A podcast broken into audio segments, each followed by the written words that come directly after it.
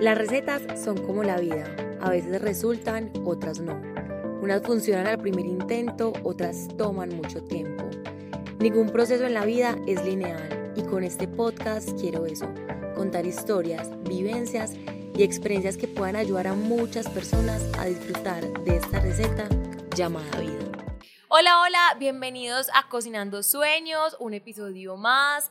Hoy tenemos un tema bastante interesante que siento que le puede ayudar a muchísimas personas. Un tema con demasiadas herramientas que tal vez a veces somos inconscientes de que podemos pasar por esta situación. Tenemos invitada hoy a Lauris Ballesteros. Ella es psicóloga sistémica y una tesa en todo el tema de constelaciones familiares. Siento que eh, esta frasecita, así como la acabo de decir, es un poco desconocida o tenemos muchísimos mitos y creencias acerca de lo que en verdad es esto. Así que, ¿quién mejor que una tesa para que nos explique, para que salgamos de dudas y también cómo podemos eh, buscar herramientas para entender todo este tema? Así que, Lauris, bienvenida, qué bueno tenerte acá. Hace mucho la había perseguido por una amiga y bueno, sus citas son un poco complejas. Ay, no, ya todo me hacen No, y no, pero bueno, está acá, bienvenida Lauris. Ay, Manu, gracias por esta invitación, qué rico estar aquí contigo. Bueno, Lauris, preséntate, quién es Laura Ballesteros. Eh, ella es creadora de Alma en Orden, pero bueno, explícanos todo, a qué te dedicas, qué es lo que haces, porque de verdad que para mi comunidad estoy segurísima que, que van a quedar como. O sea, porque es un tema que como lo dije ahorita, todo el mundo habla de eso ya. Y siento que hay temas que se convierten en moda, pero es como, ay, sí, voy a hacer constelaciones familiares. No, o sea, de verdad, ¿qué es lo que tú necesitas? Porque lo que tú necesitas no puede ser lo mismo que yo. Entonces, cuéntanos, chismodeanos acerca de este tema. Bueno, yo, como tú dijiste, soy psicóloga sistémica y consteladora familiar. Son dos corrientes que se soportan una a la otra. Las constelaciones es como la parte práctica y la psicología sistémica es todo el marco teórico que le da como fundamento a las constelaciones familiares. Irónicamente apareció primero la práctica y después eh, tuvo que encontrarse como una corriente de la neopsicología, pues que es esta sistémica, para poder darle como crédito a esto, porque como hay mucho, como tú dices, hay muchas cosas que se hablan y poquitas que se entienden, entonces se empezó pues como a generar esta moda que la gente no sabía realmente esto para qué era. Okay por el nombre, que pues constelaciones familiares nos remite un poquito más como al tema de, como de estrellas, universo, eh, pues algo irreal. Sí. Lo asocian mucho con la astrología y el tema es que el nombre está equivocado. No es que esté equivocado el nombre, sino que estuvo equivocada la traducción. Cuando se descubrieron y se lanzó al mundo este tema de constelaciones familiares, en realidad se llamaban configuraciones familiares. Pero cuando lo tradujeron al español, pues no sé a quién se le ocurrió pasar de configuración a constelación. Y así fue como ya pues se, se, propagó pues como este nombre. Y cuando la gente se confundía un poquito, le preguntaban a Bert Hellinger, que es como el papá de las constelaciones, que pues, ¿qué, qué esto qué? ¿Qué tenía que ver pues con astrología? Él decía, no tiene nada que ver, pero hay una explicación linda también que puede justificar ese nombre y es que así como las estrellas no quieren ocupar el lugar de la otra, pues igual en la familia todos deberíamos ser así, cada uno tiene un lugar y nadie quiere brillar de, una, de la misma forma que el otro, nadie quiere ocupar el lugar del otro. Cada uno tiene lo suyo. Exactamente. Entonces se cree o se habla mucho que constelaciones es algo esotérico, que es algo muy místico, que es, eh, bueno, que uno va pues básicamente a que le adivinen algo o que te digan algo y no hay nada, nada más alejado de la realidad. O sea, incluso esto nació en psiquiatría. Esto no nació en, en, una corriente pues como esotérica, como te digo. Esto fue hace muchísimas décadas que una psiquiatra, que era pues como la que administraba su, su clínica, trabajaba especialmente con su pabellón de esquizofrenia y se daba cuenta que los medicamentos y los tratamientos clínicos eran muy insuficientes para que estos pacientes pues mejoraran y encontraran progreso. Entonces ella decidió como ahondar un poquito más y empezó a involucrar a las familias, ¿cierto? Como en sus procesos, dijo de pronto tener el soporte familiar puede ayudar un poquito Y cuando se dio cuenta que todos sus pacientes tenían la misma configuración familiar, ella dijo, aquí hay algo. O sea, no puede ser que todos presenten el mismo síntoma, la misma enfermedad y todos tengan las mismas dificultades y conflictos dentro de su familia.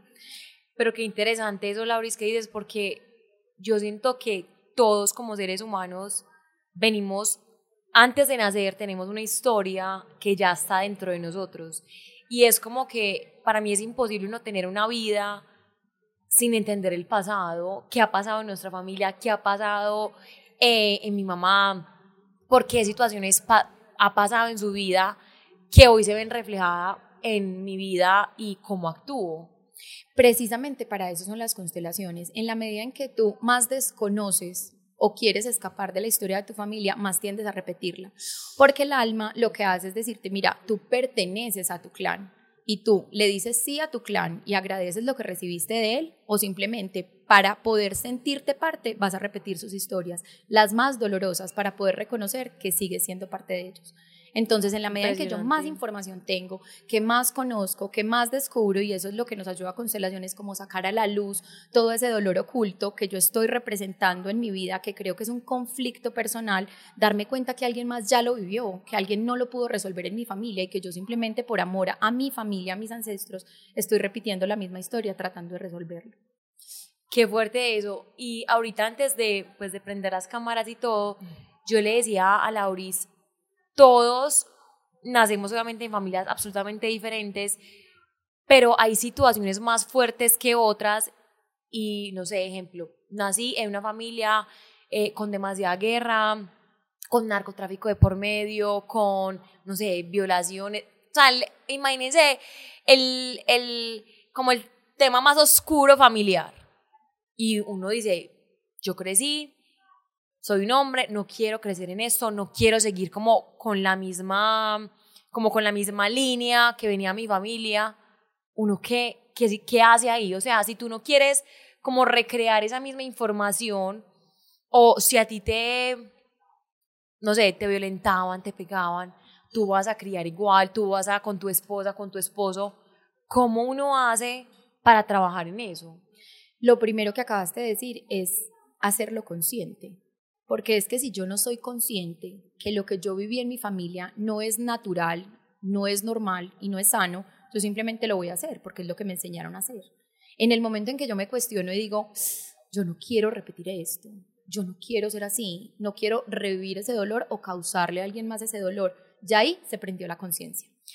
Pero ¿no crees que esa es la parte más difícil? Claro, porque precisamente ese es el proceso en el que estamos, en el proceso de despertar que todo el mundo está cuestionando de dónde viene y decidiendo qué quiere ser. Pero salir de ahí de esa inconsciencia, esa es la parte más difícil, porque lo más fácil siempre es decir, ay, pero eso es normal, en mi casa a mí me pegaron toda la vida, yo no tengo ningún trauma, en mi casa eh, aguantábamos hambre, pues ¿qué tiene de malo que mi hijo aguante un poquito de hambre? Eso le forja carácter, porque eso es lo que nos enseñaron o nos vendieron como natural.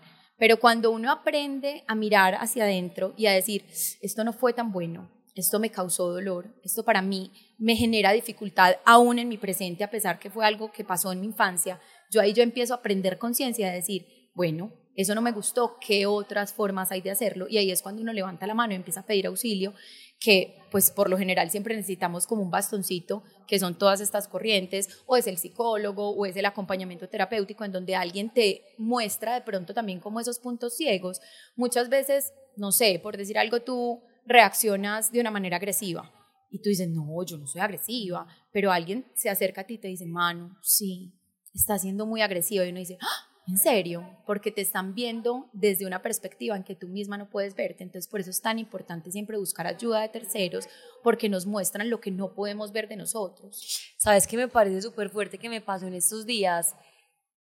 Yo siento que en muchas cosas de mi vida soy muy consciente pues yo nací en una familia que se separó cuando yo estaba pequeña, mis papás como que crecí con la separación, entonces cuando yo vi mi separación como que es un poquito más normal porque como que viene como en esa línea, pero en esos días eh, tenía cita con mi psicóloga y yo no sé yo qué le estaba diciendo y paro y me dijo como que Manu, he descubierto que tú en muchas situaciones de tu vida como que te anulas vos no sabes lo que yo sentí. O sea, me, pues me puse a llorar porque yo decía, pucha, yo no era consciente de esto y me dio súper duro como que alguien me lo dijera. Pues como que yo decía, con cuántas cosas no crecemos y no sabemos, pues no sabemos que vivimos así por cosas de nuestro pasado. O sea, no sé, por ejemplo,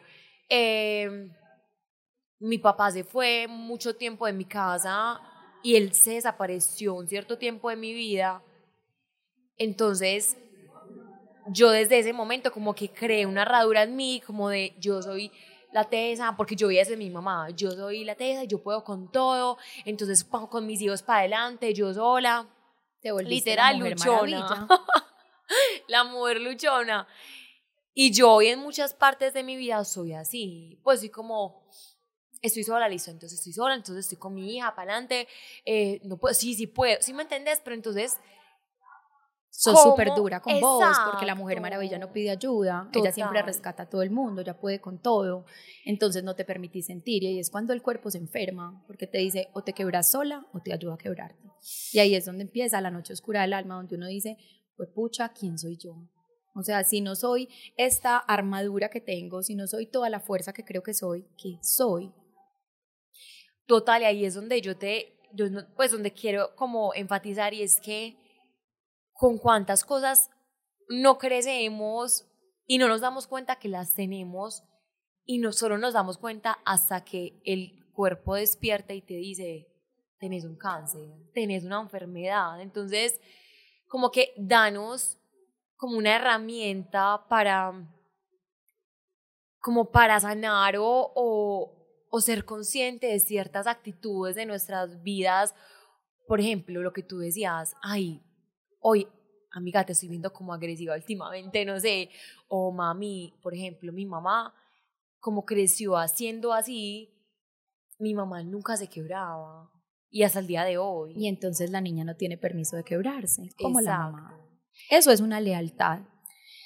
En la medida en que uno conoce, como te decía, la historia de los papás, tiene la posibilidad de revisar su propia historia y darse cuenta que está repitiendo, porque eso es lo que tendemos a hacer, ¿cierto?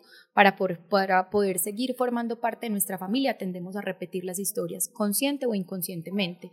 Porque si, por ejemplo, eh, por decir algo, me voy a inventar un chisme, perdón papá que siempre te invento chismes, si mi papá fue alcohólico, yo digo, no, odio los borrachos, pero salgo y lo que hace inconscientemente mi cuerpo es sentir atracción por hombres que tengan adicciones. Entonces, mira, no lo quiero repetir desde la cabeza porque sé lo que viví, pero es lo que atraigo, porque el alma lo que quiere es que yo sane la raíz.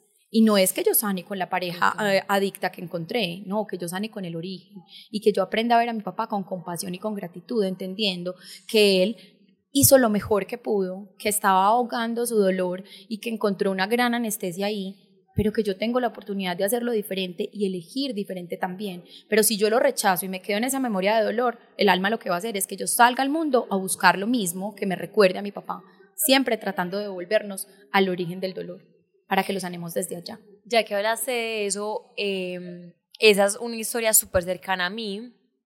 Mi abuela duró casi todos los años de su vida siendo alcohólica porque por un dolor de un amor por mi abuelo, porque mi abuelo pues decidió estar con otra mujer y mi abuela como que nunca pudo superarlo y mi abuela creció siendo alcohólica 100%, mi mamá creció en eso, mi tío, pues como que toda mi familia, al punto que ni siquiera mi abuela fue la que crió a mi mamá, sino mi, mi bisabuela, por decirlo así. Y yo ahorita te decía, es increíble cómo una persona que creció en, en tanto dolor y en un ejemplo como que nada que ver y creció haciendo lo contrario. Sea, mi mamá es una persona que es un poquito escéptica con el tema del alcohol, siempre ha sido una excelente mamá. Y ahí es, y ahí es donde decimos, literalmente hay dos caminos. O sea, el de decir, inconscientemente voy a seguir esto, porque así fue como me criaron, o voy a crecer como no quiero saber absolutamente nada de ese mundo. Te voy a dar un dato curioso antes de entrar en ese tema de las lealtades, que es lo que acabas de tocar con tu mamá. Nosotros condenamos mucho a las personas que tienen ese tipo de adicciones, ¿cierto? Pero por ejemplo el alcohol, tú dices, eh, es que mi abuela se volvió alcohólica por mi abuelo. Mira, te voy a desentrañar esta historia para que entendas. Tu abuela seguramente tenía conflictos con su papá y sintió una ausencia de papá. El alcoholismo es la somatización de la ausencia, de la desconexión, del abandono o del conflicto con el papá. Entonces ella sale al mundo a buscar un reemplazo de papá y encuentra a tu abuelo. Cuando tu abuelo la abandona, ella no sufrió el abandono de su esposo. Además del abandono de su esposo, revivió la ausencia de su papá. Y ahí es cuando ella entonces instala su alcoholismo. Tu mamá, entonces, lo que hace inconscientemente es buscar el camino opuesto. Y tú decías, hay dos caminos. Y dentro de toda esta hermosura de camino, yo encontré que no hay dos, sino que hay tres. Y esas son las lealtades. Cuando yo vivo una historia dolorosa, o cuando mi familia vivió una historia dolorosa, aun si yo no la conozco, tengo dos opciones, que son las opciones de la inconsciencia. Una es la imitación. Entonces, en el caso del alcoholismo de tu abuela, lo vamos a usar como para poder explicarlo más fácil. Es a una mamá alcohólica, los hijos la imitan y se convierten en alcohólicos a muy temprana edad, porque es algo normal, es una conducta normal y aprendida en casa. Entonces, en esta casa no pasa nada, todos tomamos, todos nos emborrachamos y el desleal o el traicionero es el que no toma. Claro. Mira, por ejemplo, las familias paisas cuando alguien decide no tomar, ay, vea, se embobó el pendejo, ya no lo deja, nada, no, ya, ¿cierto? O sea, mira que lo bien visto es que tomen, ¿cierto? Porque esa es la familia. Entonces ahí es donde entra la imitación. Y es inconscientemente yo repito el patrón porque esto es lo que hace mi clan, estas son las costumbres, estas son las creencias y así lo hago porque yo soy ballesteros, como los ballesteros de mi casa. Cuando hemos sufrido mucho alguna, alguna situación, lo que hacemos es que también de manera inconsciente nos vamos para el otro lado. Rechazamos nuestro origen, rechazamos lo que vivimos, rechazamos no queremos esa situación nadie ahí. y hacemos justo lo opuesto. Entonces, en el caso del el alcoholismo, nos volvemos abstemios, no nos tomamos una gota de alcohol, odiamos a los borrachos, no tenemos cero tolerancia a que se tomen, así sea una copa de vino, y escapamos de todos los ambientes donde haya licor de por medio. Esa tampoco es una decisión libre, porque yo de lo que estoy escapando es del dolor que viví en mi infancia o de lo que viví pues con el alcoholismo, ¿cierto? El tercer camino, que es el que ofrece constelaciones, es el, la integración y es el camino del medio, en donde yo miro con compasión la historia de mi familia y digo, fue pucha, hicieron lo mejor que pudieron. No sabían hacerlo diferente. es como pedirle a un bebé que apenas va a gatear que camine y enojarse porque no camina. No puede, no le da, no tiene las herramientas, no tiene el conocimiento, no tiene la conciencia. No es que quiera hacer daño, no es que no tenga fuerza, es que no sabe cómo hacerlo. Entonces yo lo que hago es mirar con compasión. Tampoco voy a rechazar eso, pero encuentro un punto medio en donde yo digo, no voy a perder el control, no voy a perder el conocimiento con el alcohol, pero me permito salir a, comer y tomarme una, dos copas de vino. ¿Por qué no? ¿Cierto? Ese es el camino del medio. Por ejemplo, hay un ejemplo súper, súper claro en nuestra generación y es que venimos de abuelas, de mamás, de bisabuelas que fueron muy oprimidas, abnegadas, sumisas, que sufrieron maltratos, abusos sexuales por parte incluso de sus parejas, que en esa época no era abuso sexual, se llamaba deber marital y era una tarea que había que cumplir, quisieras o no, mientras que ahora ya lo entendemos desde otra forma. ¿Y qué crees que hoy en día, qué es el resultado? Todas nos separamos, escapamos de los hombres, somos más hombres que los hombres, nos volvimos las mujeres luchonas, que no necesitamos un hombre, no nos queremos casar. no nos queremos casar.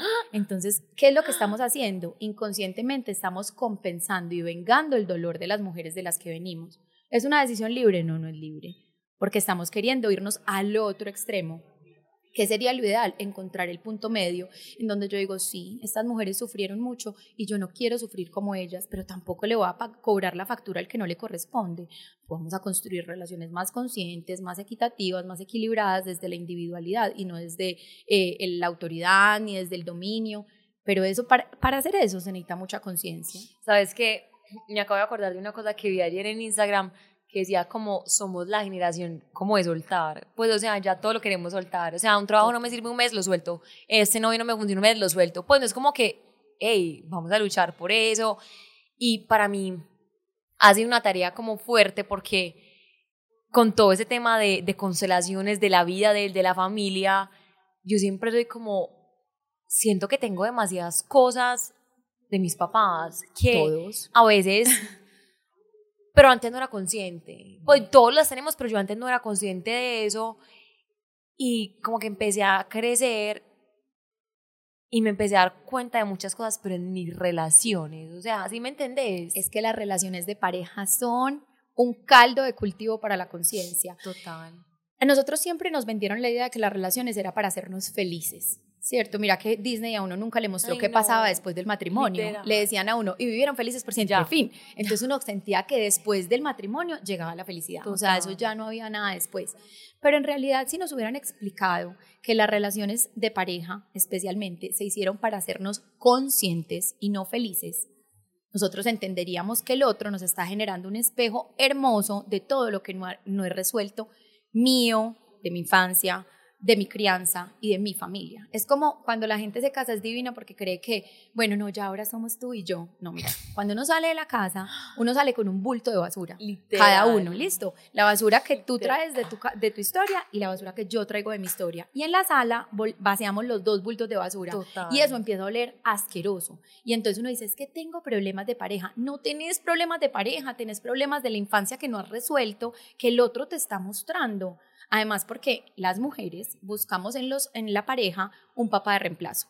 Y los hombres buscan en nosotras una mamá de reemplazo. Entonces, cuando se están peleando con nosotras, no es con nosotras, es con la mamá. Y nosotros no nos peleamos con ellos, nos peleamos con el papá. Y además venimos con el patrón de relacionamiento. Entonces, si los, la familia, pues mi papá y mi mamá se trataban de manera violenta, mi reacción inconsciente es, cuando me siento atacada, acciono con violencia, porque fue Obvio. lo que me enseñaron que era correcto. Entonces, imagínate cuánto hay por despertar y ver con otros ojos ahí. O sea, de verdad, gratitud infinita, porque ellos son los que nos están mostrando, pues nuestras parejas son los que nos están mostrando. Pero eso, o sea, obviamente tú le dices como que gratitud infinita, pero no hay veces no lo siente así, no es como que este hijo de madre, pues sí me entiendes, pero, o sea, lo que quiero decir es que cuando uno tiene problemas con la pareja, salen como toda esa basura que hay dentro de uno, Sí.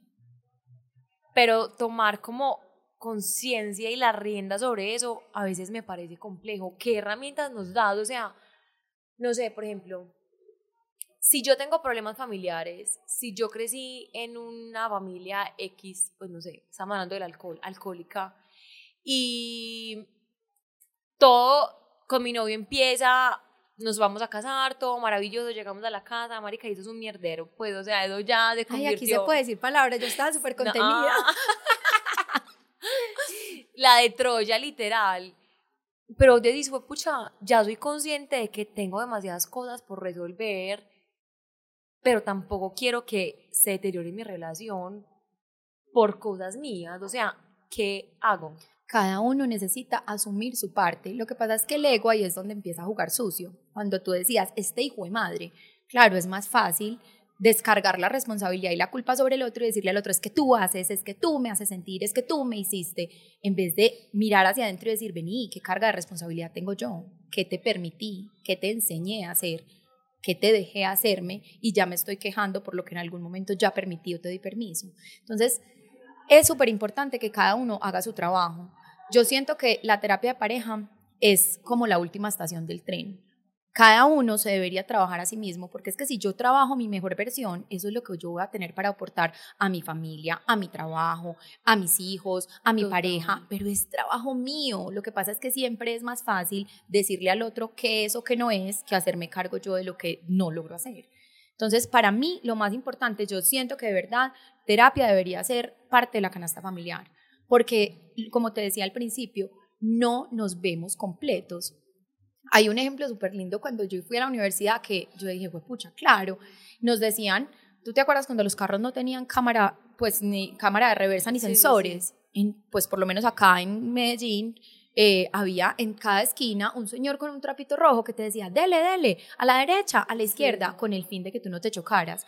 Es tu carro, tú sabes manejar, conoces las dimensiones de tu carro, pero no tienes ojos por detrás. Entonces Obvio. necesitas a alguien que sí tenga una perspectiva más clara y que te pueda ayudar a parquear el carro. Por eso para mí terapia es súper importante. Eso sí, tener una capacidad de escucha abierta, si no es en terapia también con las personas que te rodean, porque muchas veces los demás ven más de mí que lo que yo puedo ver de mí mismo. Entonces, que se trabaje cada quien. Y eso ya no solamente va a tener un buen resultado a nivel de pareja, va a tener un buen resultado en todos los aspectos de tu vida. Qué fuerte, Lauris. Bueno, eh, ¿qué otras herramientas nos pueden servir? Obviamente la terapia, pero sí, no sé, la pareja de uno dice, y no sabes que yo no quiero. Está bien. Hay que respetarlo. Y, y hay uno donde dice, entonces me encargo yo de mí mismo, si me entendés, pero también es donde uno dice, entonces, ¿qué hacemos? Si yo, o sea, como que uno puede sentir, o el ego te puede decir, ah, no, es que vos estás haciendo todo, y la otra persona no. Mira, cuando encontramos estas relaciones tan conflictivas, yo por eso les digo que las lleven a la gratitud, lo cual es muy difícil porque el ego te dice, este hijo de madre hace, no hace, deja de hacer, ¿cierto? Pero cuando yo entiendo que mi alma escogió a esa persona para generarme mucho dolor, para generarme conflicto, para embarrarme en la cara todo lo que yo no sé hacer, yo ahí es cuando puedo empezar a mirarlo con amor de verdad y decirle, mira, puede que lo nuestro no funcione, pero me mostraste que hay muchas cosas en mí que todavía no están resueltas y tal vez tu propósito no era el felices por siempre, tu propósito era mostrarme eso y que a raíz de ese dolor yo encuentre mi mejor versión. Te das cuenta que siempre después de las crisis es que empezamos a ir a misa, a orar, a hacer yoga, a hacer reiki, vamos y nos metemos a terapia y encontramos un punto de bienestar en donde uno dice, listo, ya salí de esto, y uno medio se siente bien y ya, misa que pereza, orar tengo mucho sueño, meditar ni avala. Eh, porque estás completo. Porque estás supuestamente bien y el bienestar es algo que se debe sostener y cultivar. No es una medida de emergencia, o sea, no es como llamar a los bomberos. Por eso te digo, es algo de todos los días. Mira, vos estás yendo a terapia por una cosa y descubriste otra completamente diferente. Y cuando el alma está lista para ver, te lo muestra en otra persona, en un conflicto, a través de terapia, como sea. Lo importante es buscar información y cuestionarse a sí mismo. Los seres humanos tenemos un regalo divino que se llama discernimiento, que nunca nos enseñaron a usarlo, porque nos enseñaron a ser obedientes y esto genera mucho conflicto, pero yo soy de las que digo que la obediencia es el valor más obsoleto que instalaron en nosotros. O sea, nunca nos dieron la, no nos entrenaron la capacidad de pensar, de cuestionar, porque era más fácil el, eso no se puede, quédese callado, ¿cierto? Y uno el niño bueno y el niño que recibía gratificación era el que no iba en contracorriente, el que no pensaba por sí mismo, el que hacía lo que la mamá le dijera y eso era lo que era celebrado y aplaudido. Entonces nos volvimos niños obedientes. No usamos el discernimiento, que es el que nos da la capacidad de mirar hacia atrás y decir, esta es la historia de mi familia, la estoy repitiendo. Esta es la historia de mi familia, la quiero repetir. ¿Qué de ellos estoy cargando? Qué cosas inconsciente o conscientemente estoy volviendo a hacer que me causan dolor o le causan dolor a los demás. Esta creencia, por ejemplo, mira, o sea, tan fácil como que hace 50 años las mujeres no votábamos. Pensá en 50 años que, cómo va a ser nuestro patrón de pensamiento con el ritmo tan acelerado al que van cambiando las cosas. Si hace 50 años hubieran dicho que las mujeres íbamos a tener la capacidad de votar, de trabajar, los hombres se hubieran reído en la cara y hubieran dicho, ay, sí, tan lindas. Esa creencia es de hace mucho tiempo. Por ejemplo, lo de las abuelas, que no se podían separar, que económicamente se quedaban con el abuelo para poder sostener a los hijos porque si no se morían de hambre. Hoy esa creencia no, es algo que nos sirva, pero hay muchas mujeres que yo tengo hoy en terapia que se quedan y no entienden por qué, dicen vivo miserable y no entiendo por qué, porque su creencia está desactualizada, no la han cuestionado, están pensando como la abuelita hace 50 años. Ya tienen permiso de pensar diferente, pero no han usado ese permiso. Cada idea que venga de mi familia, cada creencia, cada pensamiento, cada instrucción, sería súper valioso que nuestros hijos la cuestionen. Y eso es justamente lo que están haciendo estos niños. Por eso esta generación es tan difícil de crear, porque no se tragan nada, porque no se quedan con nada. Y para eso fuimos necesarios nosotros. Tú ahorita hablabas como que somos la generación del soltar. Y eso obviamente es muy mal visto por las generaciones de personas más grandes porque es como que, hay facilistas. No, y las empresas que es como que, ay no, estos pelados ya no se quedan. centennials, sí. Pero mira, ¿qué está pasando? Que esos centennials son los únicos que van a quedar porque los abuelos y los papás se van a morir en algún momento, entonces las empresas van a tener que cambiar y se van a tener que ajustar a una nueva dinámica. Y es súper necesario porque nosotros estamos yendo al otro extremo, es decir, papás, abuelos y de ahí para atrás se tenían que quedar en lo que había y tenían un trabajo durante 30 años y no había posibilidad de cambiar porque eso es lo que te da eh, el mercado y lo que te permite sostener a tus hijos y ahí te quedas. Sí, es lo que hay. Nosotros, que somos la generación del sándwich, nos fuimos al otro lado y decimos, ¿cómo así? ¿Quedarnos? Quedarnos no. Entonces soltamos todo. Si ves, un camino que era opuesto, pues estamos cogiendo un camino opuesto. ¿Con el fin de qué? De que estos niños puedan encontrar la integración, que es ese camino del medio, y es, podemos encontrar el equilibrio entre luchar por lo que queremos y soltar lo que definitivamente no. Pero para eso se necesita que nosotros hagamos esto, que soltemos con más facilidad. Lauris, una pregunta. ¿Tú crees que, pues hablando un poquito más de esotérico, ¿tú crees que nuestra alma escoge dónde nacer? Sí, escoge dónde nacer, escoge los papás, escoge la familia absolutamente todo. El plan de tu alma te lo has leído. No, imagínate que lo quería comparar estos días literal por todas partes estaba agotado. Sí, incluso hay una cosa súper, pues hay un, que, que tiene soporte científico. Hay un autor que se llama Brian Weiss, que es psiquiatra, y él se da cuenta que su... ¿Él es el autor del libro, no? ¿O no? no, eh, Brian Weiss es ah, otros libros.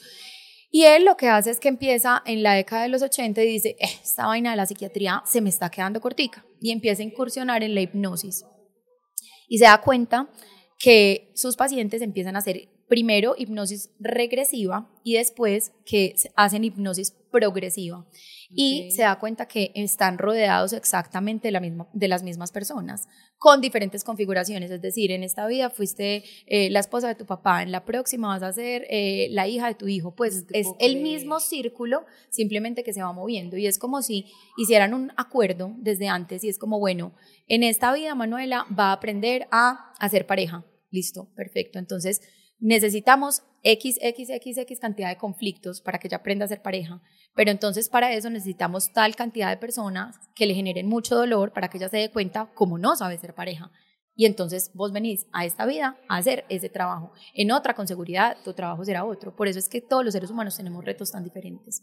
Mira que hay personas que vos decís, pues, pero es que a esta persona la abundancia del dinero le fluye con una facilidad y hay otra persona que tal vez tiene más capacidades, es más brillante, estudió más y no le funciona nada. Ese es su trabajo en esta vida. Pero es su trabajo, pero también puede cambiar el chip. Claro. O sea, no es como que porque siento que también eso se puede tomar de, de Ah, no, esto no es esclavitud. Exacto. Esto no es esclavitud. Es decir, esto es lo que viniste a aprender pero tú decides si lo aprendes o no lo aprendes. Y si lo aprendo y lo trasciendo, pues maravilloso. En la próxima vía nos tocará algo distinto. Bueno, no, yo creo que hay demasiadas. Eh, es un tema bastante extenso, pero yo creo que haciendo como un pequeño recorderis de lo que hemos hablado y lo que más me quedó es ser conscientes de que tenemos que, que tenemos que sanar y que tenemos que trabajar en eso, porque yo, yo digo, ay, la vida es tan cortica, pues como que primero no sabemos hasta cuándo vamos a estar en ese plano. ¿Por qué no el tiempo en que estamos, que claramente es indefinido, lo hacemos más ameno y trabajamos en eso que sentimos que tenemos que trabajar, valga la redundancia? Pues cuando, yo siento que cuando somos conscientes, obviamente puede haber muchísimo más dolor, porque es como, pero ¿cómo así que yo soy eso? O ¿cómo así que, ahorita que les decía que cuando la psicóloga me dijo que, pues algo que yo estaba pasando en mi vida y que yo era la encargada de que eso pasara, a mí me dio súper duro. Primero porque no era consciente y segundo porque no sabía ni qué hacer. pues yo era, por, yo era como, muchas cosas de mi vida han pasado, literal, las empecé a enumerar y eran por mi culpa porque yo misma me encargaba de que eso pasara. Entonces es como que, bueno, primero, importante que seas consciente de eso. Segundo, ¿qué vas a hacer? Lo primero yo creo que es salir de la culpa, porque la culpa nos deja siempre atados como al fue, pues el dolor lo causé yo, ¿cierto? Es entender que es la responsabilidad y mirarse con compasión. No es que yo sea culpable porque yo haya querido causar ese dolor para otro o para mí, es que yo no sabía hacerlo diferente yo estaba haciendo lo mejor que podía en Con ese las herramientas que tenía. Hoy que ya sé, puedo hacerlo, puedo elegir hacerlo de otra manera. Y cuando tú dices hacerlo consciente, esa es la parte más difícil porque es que es más fácil vivir resentido, porque siempre voy a descargar la responsabilidad sobre otro, como te decía ahorita. Pero darse cuenta, así uno no sepa qué hacer, es el principio de cambiar. Si yo todos los días me levanto con la luz apagada y me pego en el dedito chiquito del pie con la misma mesa de noche, pues lo primero que yo necesito hacer es prender, la, luz para poder encontrar un camino diferente, para no golpearme siempre de la misma manera.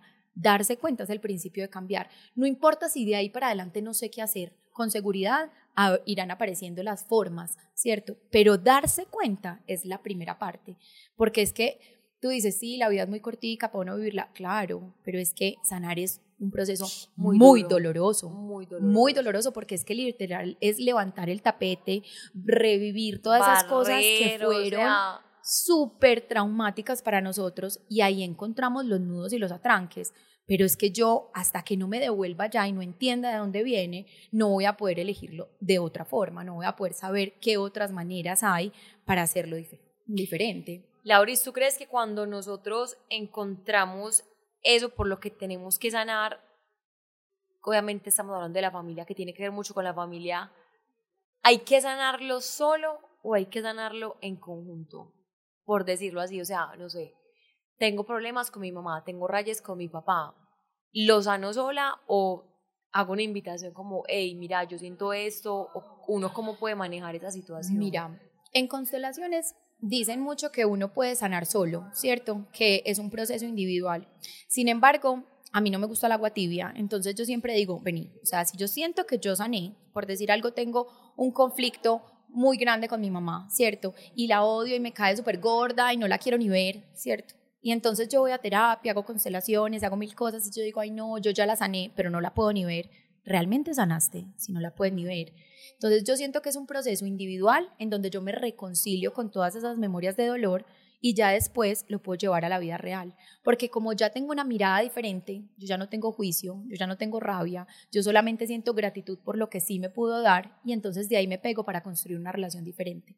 Solamente, yo les digo, solamente no se acerquen a estas personas que les generan tanto conflicto en caso de que haya, por ejemplo, maltrato, violencia, o sea, cuando ya se vulnere la seguridad de uno. Pero si no, ¿por qué no? A mí, por ejemplo, los casos que me conmueven más, y yo por eso siempre les digo como a mis pacientes, por favor, mándenme foto, mándenme la historia, cuando llegan mis consultas son de tres horas y llegan y dicen, odio a mi papá, no lo quiero ni ver, a ese señor no lo he visto desde hace 20 años y no quiero saber nada de él. Y después de tres horas salen con la firme convicción de buscar al papá, de darle un abrazo y decirle gracias. Y a mí me mandan esa foto y de verdad yo lloro y digo, pucha, es que es que de verdad es darle un salto a la vida, porque es que eso es sanar de verdad, de corazón, eso no es sanar de boca para afuera y decir yo ya lo tengo resuelto, empezando porque el yo ya lo tengo resuelto es pura soberbia espiritual.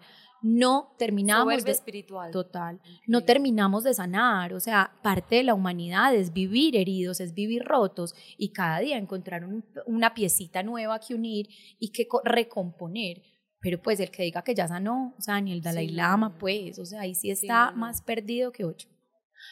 Lauris, no, gracias por, por este espacio, de verdad que me voy con mucha información y espero que los que nos ven, nos escuchan, eh, les haya quedado un poquito de este tema. Obviamente siento que es muy extenso, siento que, y siento que es un tema que a todos nos aplica de forma diferente, porque claro está que todos tenemos cosas diferentes por resolver, bueno, para finalizar, Lauris, un libro, un podcast, eh, no sé, un documental, un autor, algo que tú nos quieras como dejar para si, no sé, alguien quiere saber muchísimo más del tema, pues obviamente ahorita vamos a dar tu contacto por si te quieren encontrar en redes sociales, pero algo como que la gente diga, quiero conocer un poco más del tema, investigar, descubrir, o sea, algo que nos llene como muchísimo más de información porque obviamente este tiempo es muy corto. Bueno, mira, si les gusta ver la serie que está pues súper de moda, mi otra yo, eh, pues es netamente de constelaciones familiares en Netflix, la pueden encontrar y de verdad pues que es muy eh, reveladora, además porque hay diferentes posturas, está la que cree, la que no cree, la que cree un poquito y bueno, pues todos logran como, como entender sus propias historias. Esa serie me parece espectacular.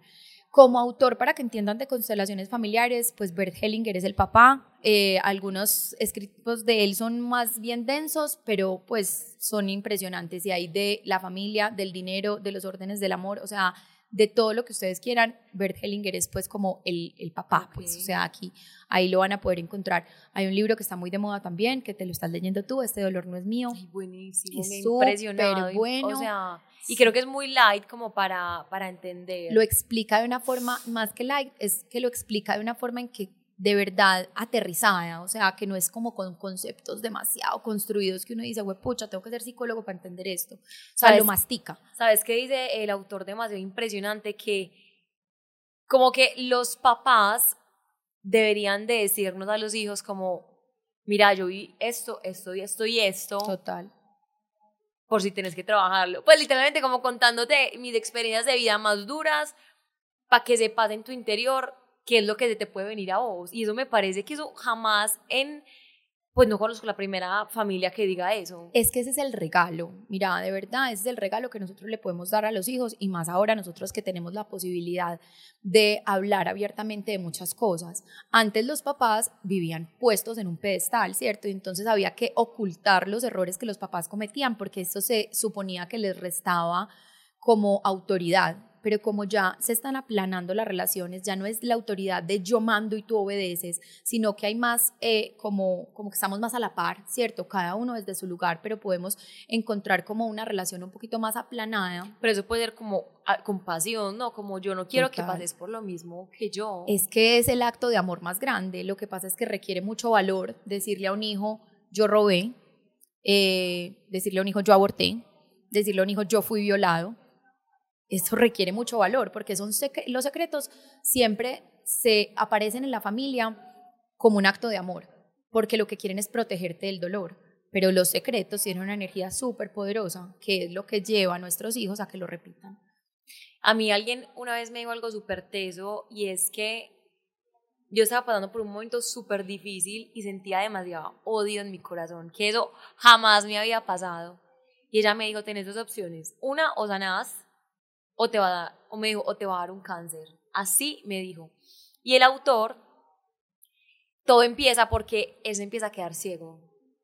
Él se empieza a quedar ciego y él, y él empezó a perder la vista de todo hasta que empezó como un trabajo y dijo, yo tengo que trabajar lo que hay dentro de mí. Así O sea, no puedo ver a mi mamá, no puedo ver a mi papá, no los tolero un segundo. Algo tengo que trabajar. y literalmente ya no los veía. Y ya no los veía, o sea, ya el no los cuerpo veía. es súper obediente. Y ya no veía nada alrededor de su vida y nada fluía. Porque es que yo siento que, siento no, y creo que es demasiado cierto, y es que cuando tus raíces no están sanas, ¿cómo vas a prosperar? O sea, imaginémonos un árbol, si sus raíces están podridas, literalmente, ¿cómo va a florecer? Hay una, hay una frase súper bonita que dice, tal vez estás buscando en las ramas eso que está en la raíz. Entonces, literal, hazte de cuenta que yo soy un árbol y mis raíces es mi familia. Y resulta que al árbol se le empiezan a secar las hojas. Y entonces yo lo que hago es cortar las hojitas secas para que el árbol parezca sano. Pero resulta que lo que tiene el árbol es un hongo en la raíz. Si yo no le quito el hongo de la raíz, no hay forma de que mi árbol siga creciendo, que expanda sus ramas, que florezca, que dé frutos. Entonces yo tengo que ir a buscar abajo, en donde yo me nutro, es que mi familia es la tierra firme que me sostiene. Y eso que decías, por ejemplo, el autor es súper bonito y qué pesar que siempre esperamos a Una que la enfermedad. enfermedad sea la alerta. Hay, pues los seres humanos tenemos eh, siete cuerpos o siete campos, pero yo trabajo principalmente con cinco y es el campo espiritual, el campo energético, el campo mental, el campo emocional y el campo físico. Entonces, cualquier situación está planeada desde el campo espiritual, que es desde el alma, ¿cierto? Y es como vienes a aprender, eh, pongamos el ejemplo que, que- del que hablábamos ahorita, de estas mujeres que, que se conflictúan mucho con el tema de las relaciones de los, con, las, con los hombres y con la maternidad, porque además los hijos eran una cárcel generaciones atrás, pues porque era me toca, no es los que quiero, sino los que me toca. Entonces, llega esto o el alma elige este aprendizaje, pero como no estamos conectados con el alma, siempre estamos desconectados como con este campo más terrenal de nosotros mismos, muy des, eh, más que desconectados, desconocedores de, nuestra propia divinidad. Entonces el alma dice, listo, bajémoslo, lo bajan al campo energético y cambia tu frecuencia de vibración. Te pasa que tú llegas a alguna parte y dices, ay, yo no sé, esta persona ni siquiera me ha saludado, pero no sé qué tiene. Eso es energía, ese es tu campo energético y se altera. Como uno nunca se pregunta, ay, ¿cómo estoy vibrando hoy? Pues eso no es una pregunta que no se haga.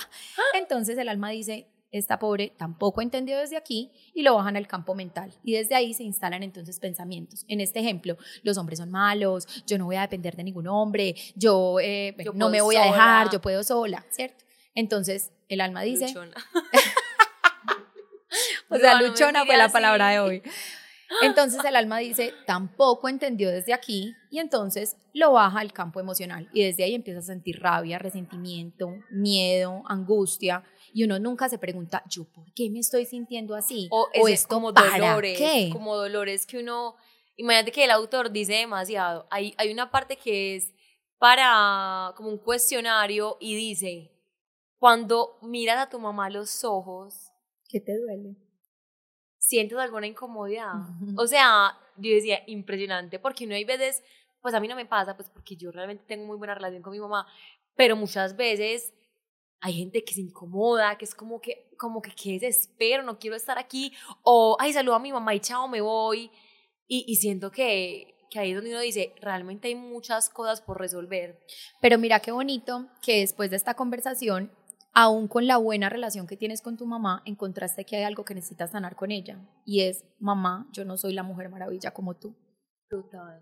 No, y en estos días nos pusimos, me dio una rabia, porque es que imagínate que en esos días me sentí súper agotada. O sea, yo ese día dije, no puedo más. O sea, no puedo más, no puedo más. La niña al colegio, la lonchera, la recogida, el trabajo, redes sociales. Pues aparte, hay algo que la gente no sabe de las redes sociales, es que es como que mi manager me escribe, hola, ¿cómo estás? Eh, acuérdate del video. Entonces yo soy emperrada llorando, hola, ¿cómo estás? Nea, o sea, soy, soy, bueno, soy, ya no quiero Fake. Y entonces llegó donde mi mamá, emperrada llorando, y yo, no, mamá, me pasa eso, eso. Y llega y me dice, pues hija, eso es lo que nos tocó.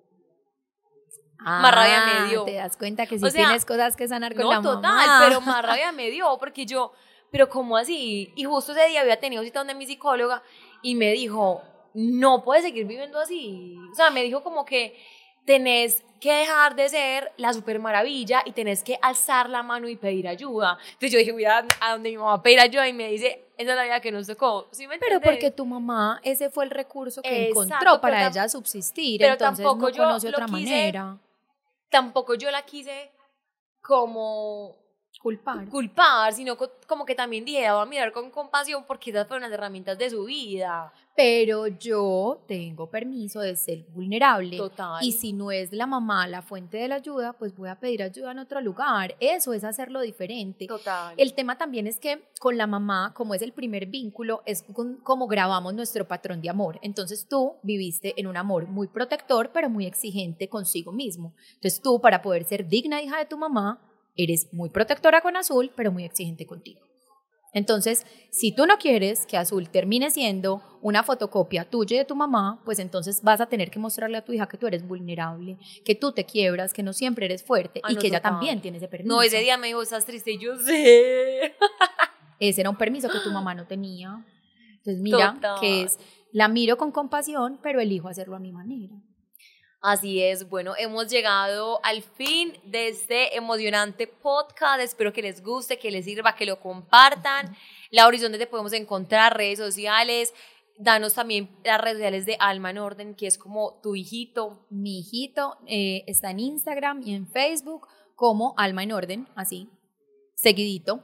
Eh, pues ahí pueden encontrar toda la información. También está la página web, que también pues si quieren pedir como consultas o también pues hay un taller intensivo de amor propio, que más que de, amor propio pues como, como de la forma en que me veo, es más de entender lo que te acabo de explicar, esos patrones de amor, de cómo me trato, de lo que permito, de lo que pido, de lo que no soy capaz de pedir, dónde lo, dónde lo adquirí, dónde lo aprendí y cómo eh, hacerlo diferente, pero principalmente ahí, Instagram, Facebook y en la página web www.almaenorden.com. Bueno, gracias, Lauris, por tu por Esta invitación. Fue un espacio muy enriquecedor. Gracias. Recuerden seguirnos eh, acá en YouTube, en Spotify, en Google Podcast. Nos pueden encontrar en todas las plataformas. Recuerden suscribirse para que estén súper enterados de lo, que de lo que vamos subiendo. Y bueno, nada, nos vemos otro día. Chao.